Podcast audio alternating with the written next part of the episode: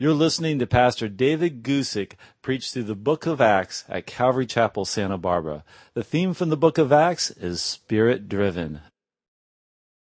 All right, Acts chapter 5. You ready for this?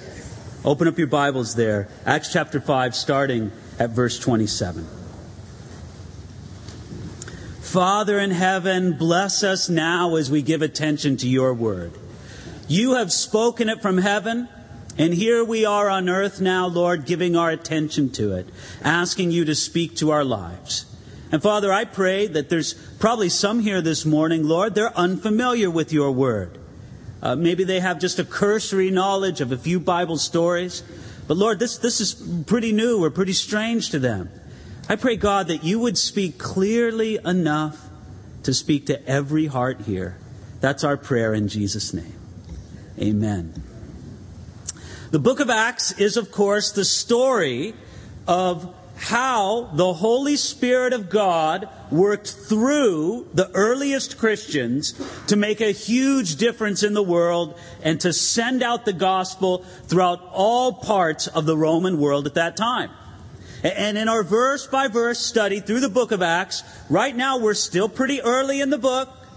The, the, the, gospel has not gone forth out of Jerusalem. We're still dealing just with this one particular city. It's going to go out later on in the book of Acts. It's going to go out beyond Jerusalem to Judea, to, to Samaria, to, to uh, what was known in those days in the Roman Empire, the uttermost parts of the earth. It'll go there eventually, but right now in Acts chapter 5, we're still right in the middle of Jerusalem. And God is working in and through those early Christians, and in particular, we have a focus this morning upon the leaders of those early Christians, a group of men that we call the apostles, who were mostly, except for one exception, those 12 disciples that followed Jesus around during the days of Jesus' earthly ministry. Well, the apostles got into some trouble for preaching Jesus. There they were very boldly out on the Temple Mount preaching about who Jesus was and what he had done for the world and dying on the cross and rising from the dead. And the religious establishment of that day didn't like it. It upset their apple cart. It disturbed the status quo. And so they, they arrested them. They threw them in jail. But in the text we saw last Sunday, it was really kind of wonderful, wasn't it? Very casually, the text mentions that an angel got them out of prison. There they were, locked up in a jail. Angel comes, unlocks the door, doesn't disturb the guards, locks the door behind them, and they're gone. And instead of running for their lives, what did the apostles do? They went right back to the Temple Mount and started that preaching work all over again. The very same thing that got them into trouble in the first place, they went back and they did it with even more strength and with even greater prominence because they knew that's what God wanted them to do. So what happened? Just like a broken record, can I even say that anymore? Broken record? Do people even know what a broken record's like? Isn't that strange how these, it just. Anyway, for those of you of age enough to know what I mean by a broken record, they were arrested right over again, just right on pace, and there they are. They're taken by the authorities, and that's where we pick it up here. They're going to appear before this council of religious leaders, verse 27. And when they had brought them, they set them before the council. And the high priest asked them, saying, did we not strictly command you not to teach in this name? And look, you have filled Jerusalem with your doctrine and intend to bring this man's blood on us. The high priest was mad. There he sits in the midst of this council of religious leaders. Uh, almost certainly, this is the Sanhedrin, that, that official Congress or parliament of religious leaders among the Jewish people at that time. There at their headquarters in Jerusalem. And, and these were the men who had the solemn responsibility for sort of discerning the direction and guarding the people of Israel from danger. Oh, no, it wasn't an illegitimate inquiry that they were making. That they should have investigated this. But, but God was showing this council, showing the high priest over and over again the truth of what the apostles were saying. And yet the high priest, just like so many people, God was speaking to him, but he was closing his ears to what God was saying to him. And so now what do they do? Well, as often happens, when people close their ears to God, what often happens? They get angry. And this man's angry. And very pointedly, what does he say? There they are right before the council. By the way, just imagine for a moment what, what an intimidating scene that would have been. Here's these 12 apostles. They have no power in a human way. They don't have the authority, they don't have the money, they don't have the traditions, they don't have the backing. There they are. They're the, the, the powerless people. The council, they're the powerful people. Every attempt is made to sort of intimidate them with the trappings of the council's institutional authority. But, but the apostles knew something. They knew that if God protected them before, he would protect them again as it was his pleasure, right?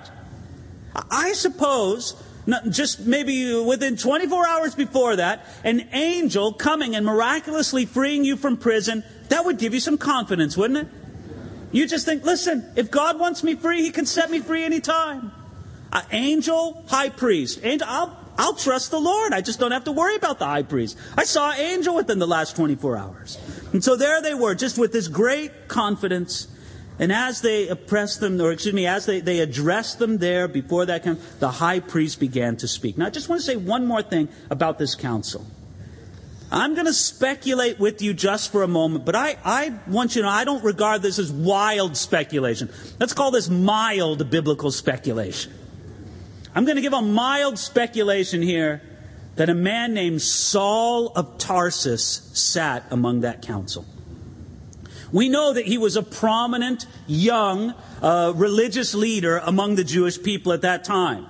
We know that he held a leadership role because of what we see him doing later in the book of Acts. We haven't even been introduced to Paul yet, or excuse me, Saul. We are going to be introduced to him later. And it's also mentioned later, and, and Saul, who was later, took his favorite, I should say, his Greek name Paul, he, he says something very revealing in Acts chapter 26. He mentions how he cast a vote against the early Christians. Now, what would Saul of Tarsus, how would he ever have the opportunity to cast a vote against the early Christians unless he was a member of this council? To, to me, it's not wild speculation to, to me, it's a very, very mild speculation to say that among this council was a prominent young Jewish rabbi, a rising star in their world, named Saul of Tarsus. Now, I just want you to think about this. How did the speech of Peter and the rest of the apostles, how did it affect Saul at this time?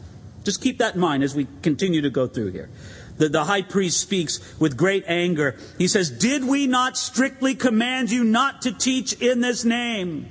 Now they had commanded Peter and John to no longer teach in the name of Jesus. By the way, it was only Peter and John that they commanded. I imagine that the other ten apostles kind of said, well, you didn't say anything to me. But no, no, they, they, he knew what the, the idea was. They, they were not supposed to do this. But at the very time they gave even Peter and John that command, Peter and John openly told them that they would continue to preach the gospel of Jesus Christ. Even though it was disobedient to the command of the council, it was obedient to God. And they laid out this principle. They said it's more important for us to obey God rather than man.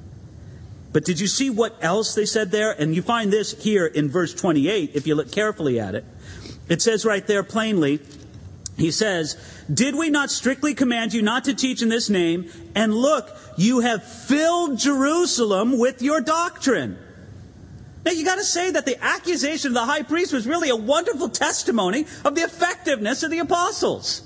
I imagine, it's just my crazy imagination, that the apostles looked back and forth at each other when the high priest made this accusation, and they said, Fill Jerusalem? Really? You think so? We, that's been a good job, man. We've really done well. This was a pat on the back. Their message had filled Jerusalem. But then he said something else at the end of verse 28. You intend to bring this man's blood on us. Now, there's a couple things I want you to see. First of all, I want you to see how strenuously the high priest avoids saying the name Jesus. This man, that guy, this name, what's his name, whatever he can do to avoid saying the name Jesus, he does. It's almost as if he's terrified to say the name Jesus. I have found this in some people who have yet to believe. They find it difficult to think about Jesus. And that's what I would want you to do more than anything if you have not yet really surrendered your life to Jesus Christ. If you understand that there's this Christian thing and you're side of on the outside of it, and you haven't really entered into that same realm of belief, the first and most important thing for you to do is to think about Jesus, who he is and what he did. Listen, being a Christian is not primarily about joining a church and being a part of a Christian club. That's not the idea. The idea is dealing with Jesus, who he is and what he's done. And here's the great part about that Jesus is amazing, Jesus is wonderful. I don't know, there's, very few people throughout history who have looked at Jesus and said, I don't like that guy. Now, people will look at the church and say sometimes they don't like the church. And sometimes they say that for good reasons, and sometimes it's for not so good reasons that they say that. Listen, look at Jesus. Isn't it remarkable how the high priest does everything he can to avoid simply saying the name? In verse 28, it's this man's blood upon us. But then there's a second thing I need to look at at the end of verse 28, where it just says, You intend to bring this man's blood upon us. I believe that's a very interesting charge to make. Now, the high priest no doubt meant that the apostles intended, or at least he believed they intended, to hold the Jewish leaders responsible in some measure for the execution of Jesus. And I think that that's clear. They've said that before. In Acts chapter 2, verse 23, Peter very boldly said, And you're responsible for this. And you sent him to Pilate to be crucified. Yet we know that the apostles must have desired for the high priest and for everybody else at that council and for all of the Jewish leaders at that time to come to faith in Jesus as some of the other priests later did.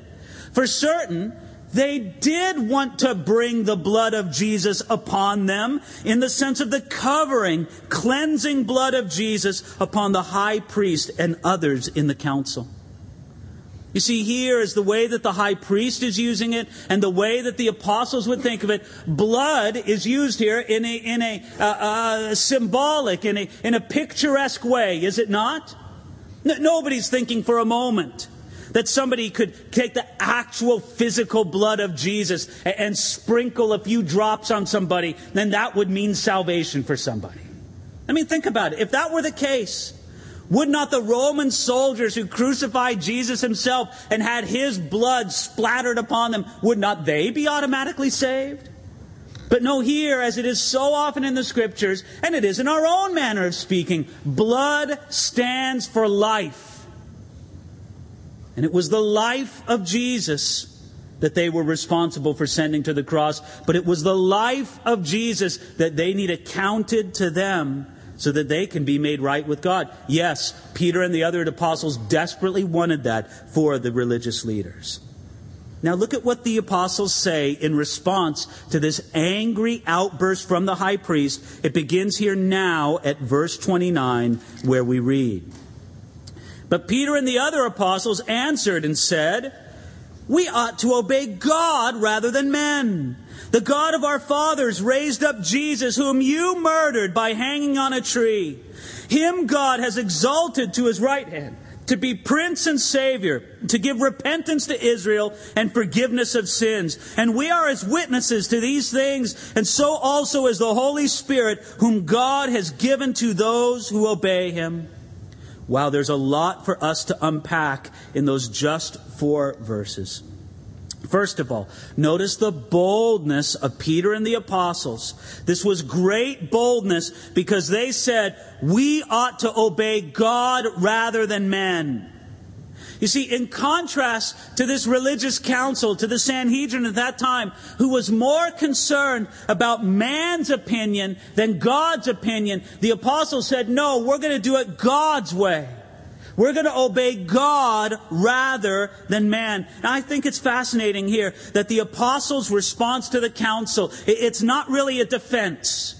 They're not defending their actions nor was it a plea for mercy. Oh, high priest, please have mercy on us. Just let us keep doing what we're doing. No.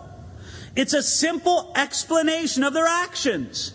Listen, high priest, I want you to know what we're doing out there in the temple. Here's the message we're preaching, and we want you to hear it as well.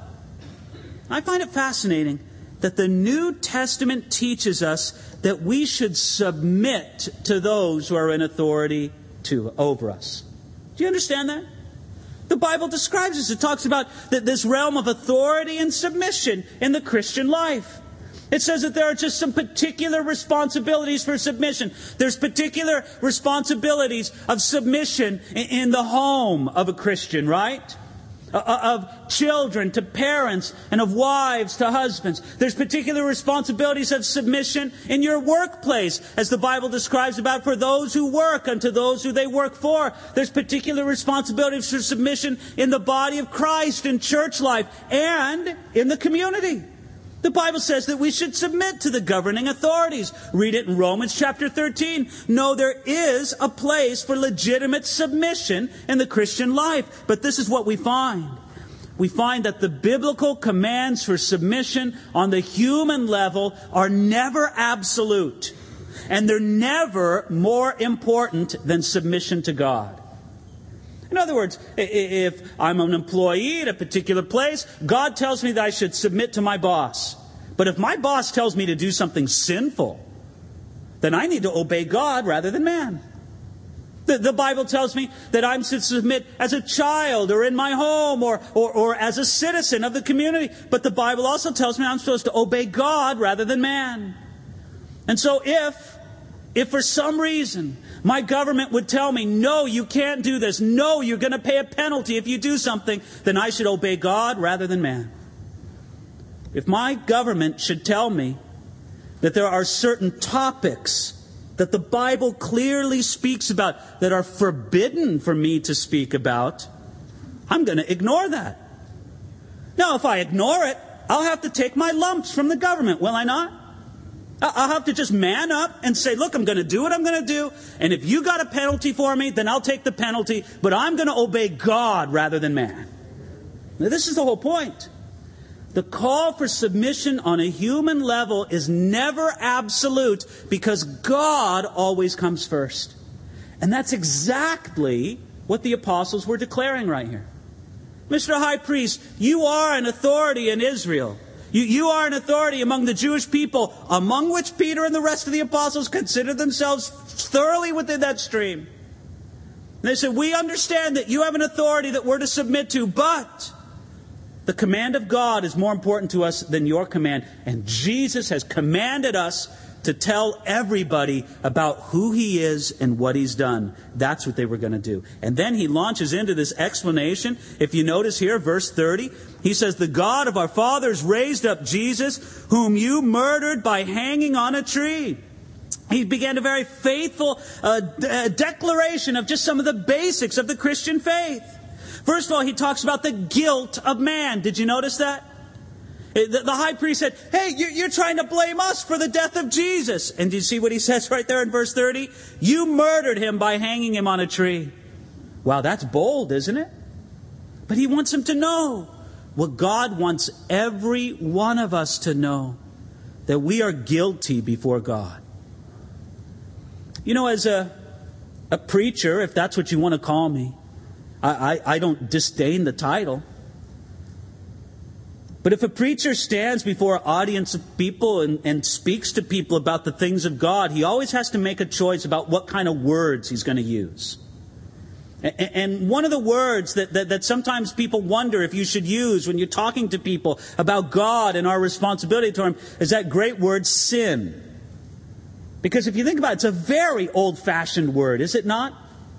Who, who uses the word sin in common conversation? If sin is used in common conversation, it's usually used about something that's bad but really good, right? Like, you know, a hot fudge sundae. Oh, it's sinfully delicious. You say as you're gulping it down. And so you, you think about this word sin. Maybe sin is not a word that should be in the preacher's vocabulary. Maybe it's an old word, it's an archaic word. Maybe you should just try to express the idea in different words. But you know, at this point in time, I don't think so. I think that when I say the word sin, that even if you've never opened a Bible in your life, you know what I'm talking about. I think you know what I mean. I think you know that I'm talking about the fact that you miss the mark with God. Really, that's what the idea of sin is, isn't it? There's a target and you miss the mark. You err. You don't hit the target that God intends for you to hit.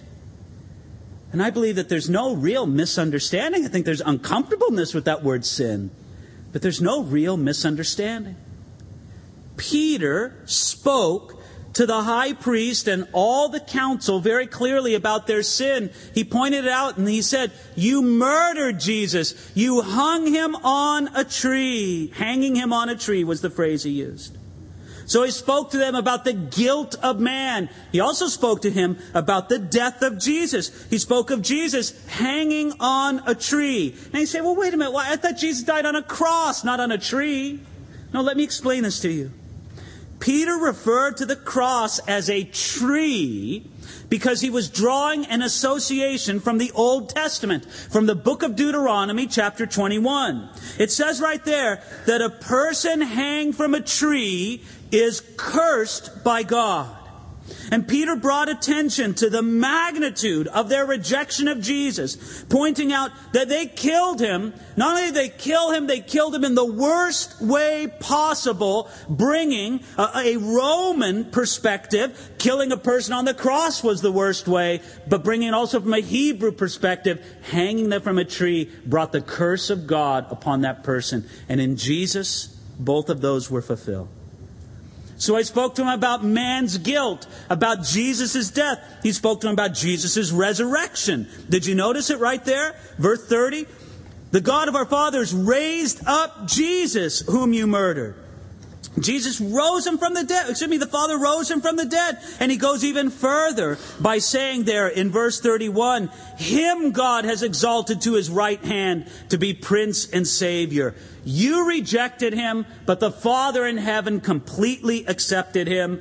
And then he spoke briefly about man's responsibility to respond. If you look at it there in verses 31 and 32, to give repentance to Israel and forgiveness of sins. You, Mr. High Priest, if you will repent, if you will receive the gift of repentance right now from God, then he will forgive your sins. Now, I find this to be a very clear, a very cogent, a, very to the point explanation of some of the basics of the Christian faith. Man's guilt, Jesus' death, Jesus' resurrection, and man's responsibility to respond. And the high priest heard it right there. And then just to put, put a little bit on the top of it all, notice what he says there in verse 32. He says, and we are his witnesses. I imagine Peter just making full eye contact with the high priest when he says this. And we are his witnesses to these things, and so also is the Holy Spirit whom God has given to those who obey him. Mr. High Priest, I- have made some dramatic statements right in front of you. I told you that you're guilty before God. I've told you that Jesus died on the cross, and I told you that he rose from the dead, and I told you that you are responsible to respond to the truth of who Jesus is and what he's done. And you may be wondering, how do you know that what I'm saying is true? I'll tell you how I know it, Mr. High Priest. I know it because I'm an eyewitness of these things. This isn't vain speculation. I heard it. I saw it. I saw Jesus die on the cross. I saw him rise from the dead. Now, friends, let's admit, eyewitness testimony is extremely compelling, is it not? Is that not tremendous evidence? And some of us have a way of dismissing eyewitness testimony because it's kind of old. But you know, if eyewitness testimony was valid 2,000 years ago, it's valid today. As long as you have a good record of it, as long as it's established, it's in the record. It's been read into the court, so to speak. And this would have been the perfect time, would it not have been? For an objector to stand up from amongst the council. Well, that's not true. Uh, Jesus never rose from the dead. Here's his body laying out there in a common grave. It wasn't that long ago that it happened. It wouldn't have even rotted away yet. You see, but there was no obje- uh, opposition that could be offered at that point.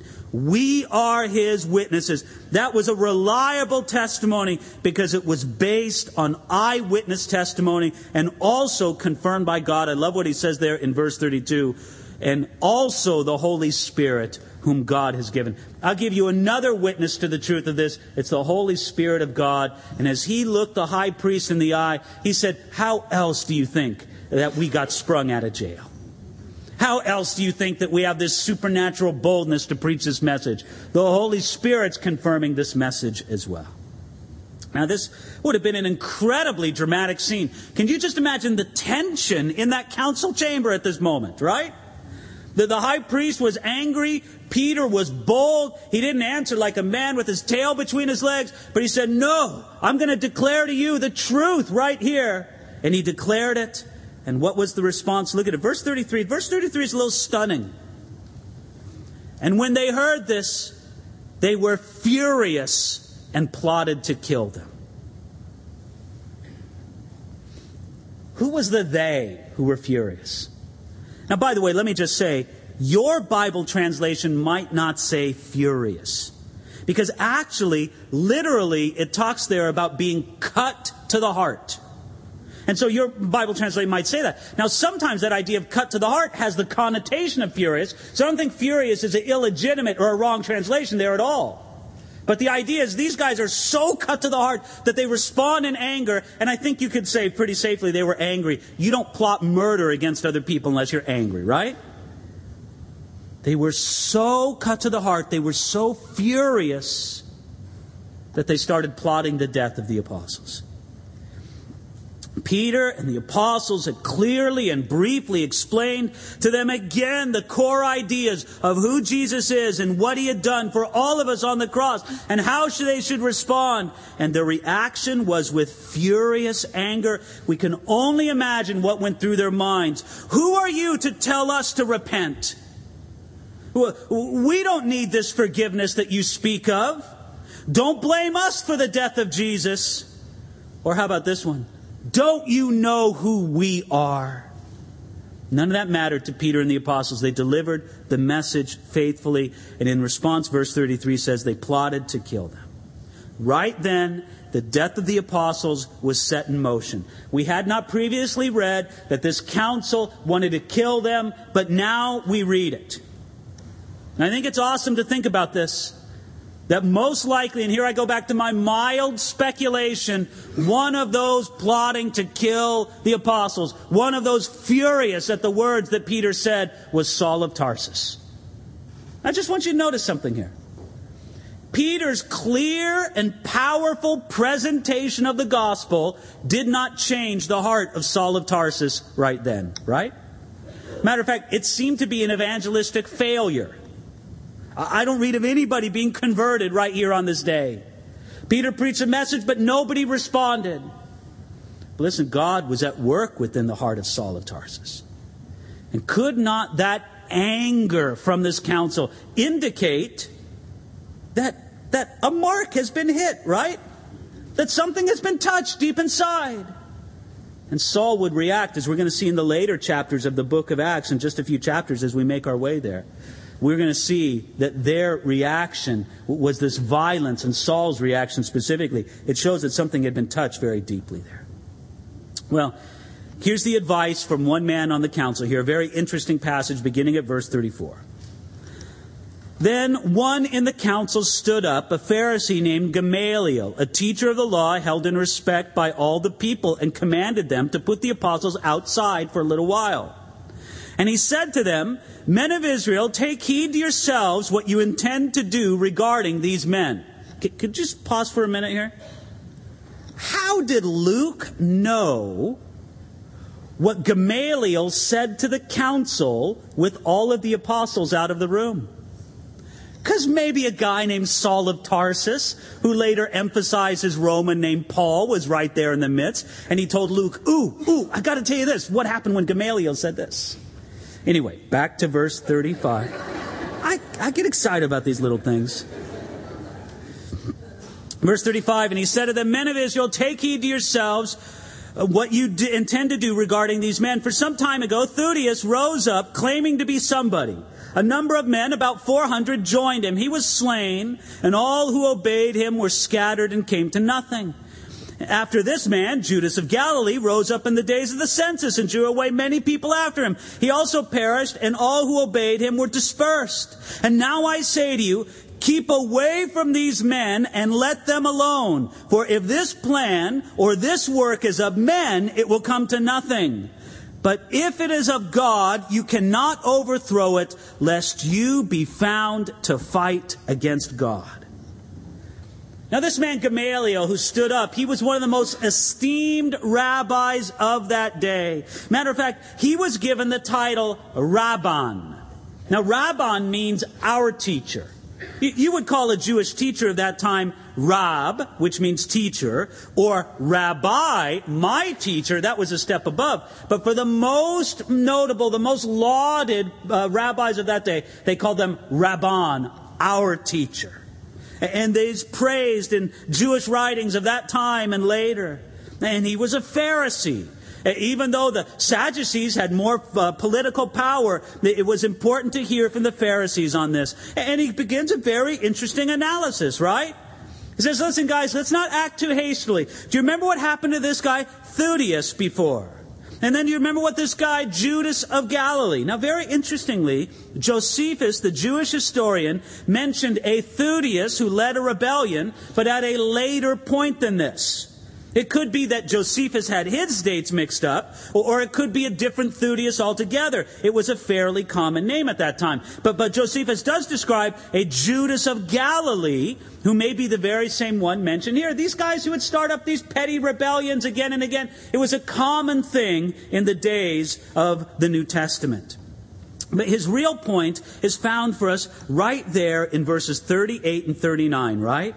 He says, if this plan or this work is of men, it will come to nothing. But if it is of God, you cannot overthrow it, lest you be found to fight against God.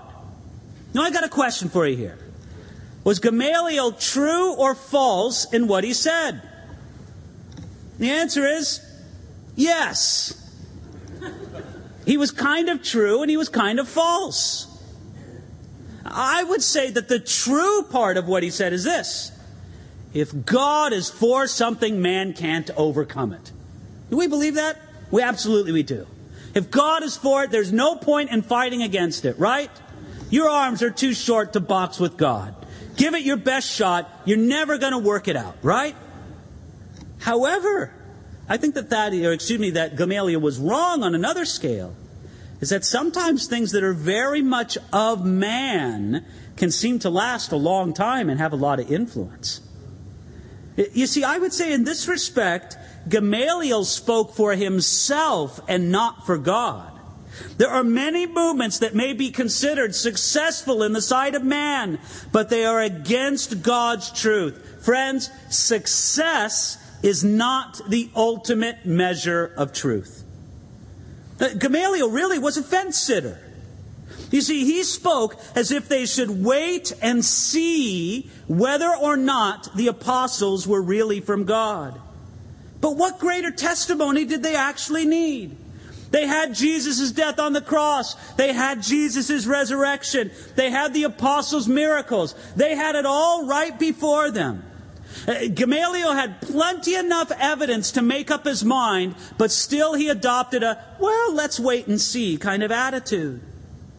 Friends, I have to tell you that that's wrong.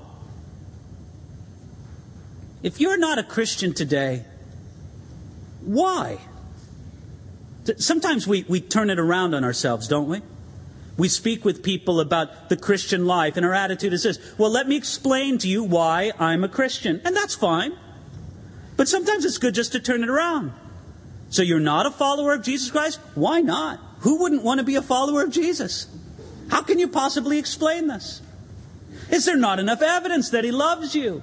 Is there not enough evidence that he died on the cross and that he rose from the dead? Is there not enough evidence that he's a loving, caring Savior? Is there not enough evidence that you need your sins forgiven? Evidence, evidence, evidence. And Gamaliel looked at all of that evidence and said, well, let's wait for more evidence. I think he had enough. I think you have enough to make a decision. Gamaliel proposed the test of time. And that is an important test. But you know what's more important than the test of time?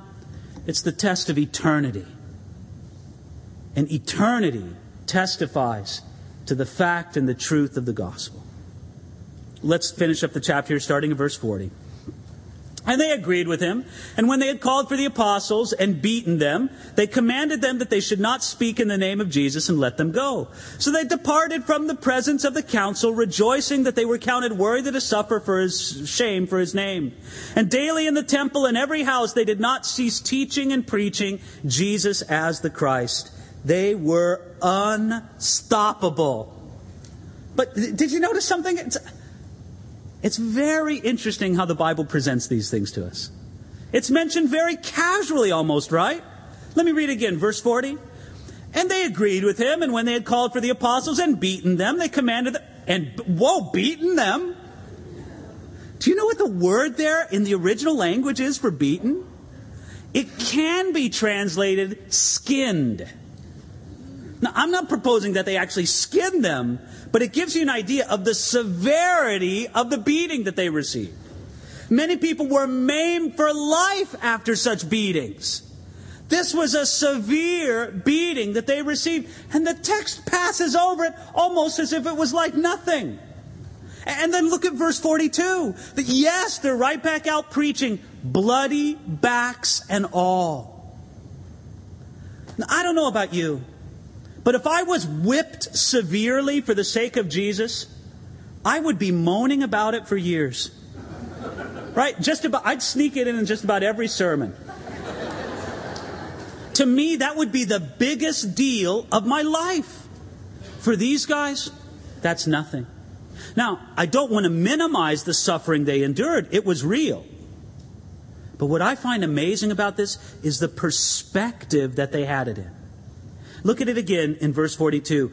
They did not cease teaching and preaching Jesus as the Christ. Whatever beating, whatever shameful treatment the Sanhedrin gave them, it did absolutely no good. The disciples didn't stop preaching for a moment, but they continued on that work. I have to say, this challenges me. And I hope it challenges you. You know, when you think about suffering that you and I endure in our following of God, and I know, I know that there are many people here who suffer greatly. Some people suffer in different ways. You, you suffer under a, a, physical ailment. You, you suffer under great temptation. You, you suffer under a rejection from family and friends. You suffer under economic hardship. You suffer under uh, uh, just uh, mental and, and, emotional ailments that other people don't seem to be able to relate to. And I don't want to minimize your suffering to, for a moment. It's real. I just want you to put it into perspective. The apostles had some real suffering delivered upon them. But for them, Jesus was even more important. I'm not trying to make your suffering seem small. No, it's your suffering. And all of our suffering seems big to us. I'm just trying to make your Jesus seem even bigger. Let Jesus be bigger than even the suffering you have endured, you are enduring, or you will endure. That's what the apostles did. And absolutely refuse to be quiet about who Jesus is and what he did for you.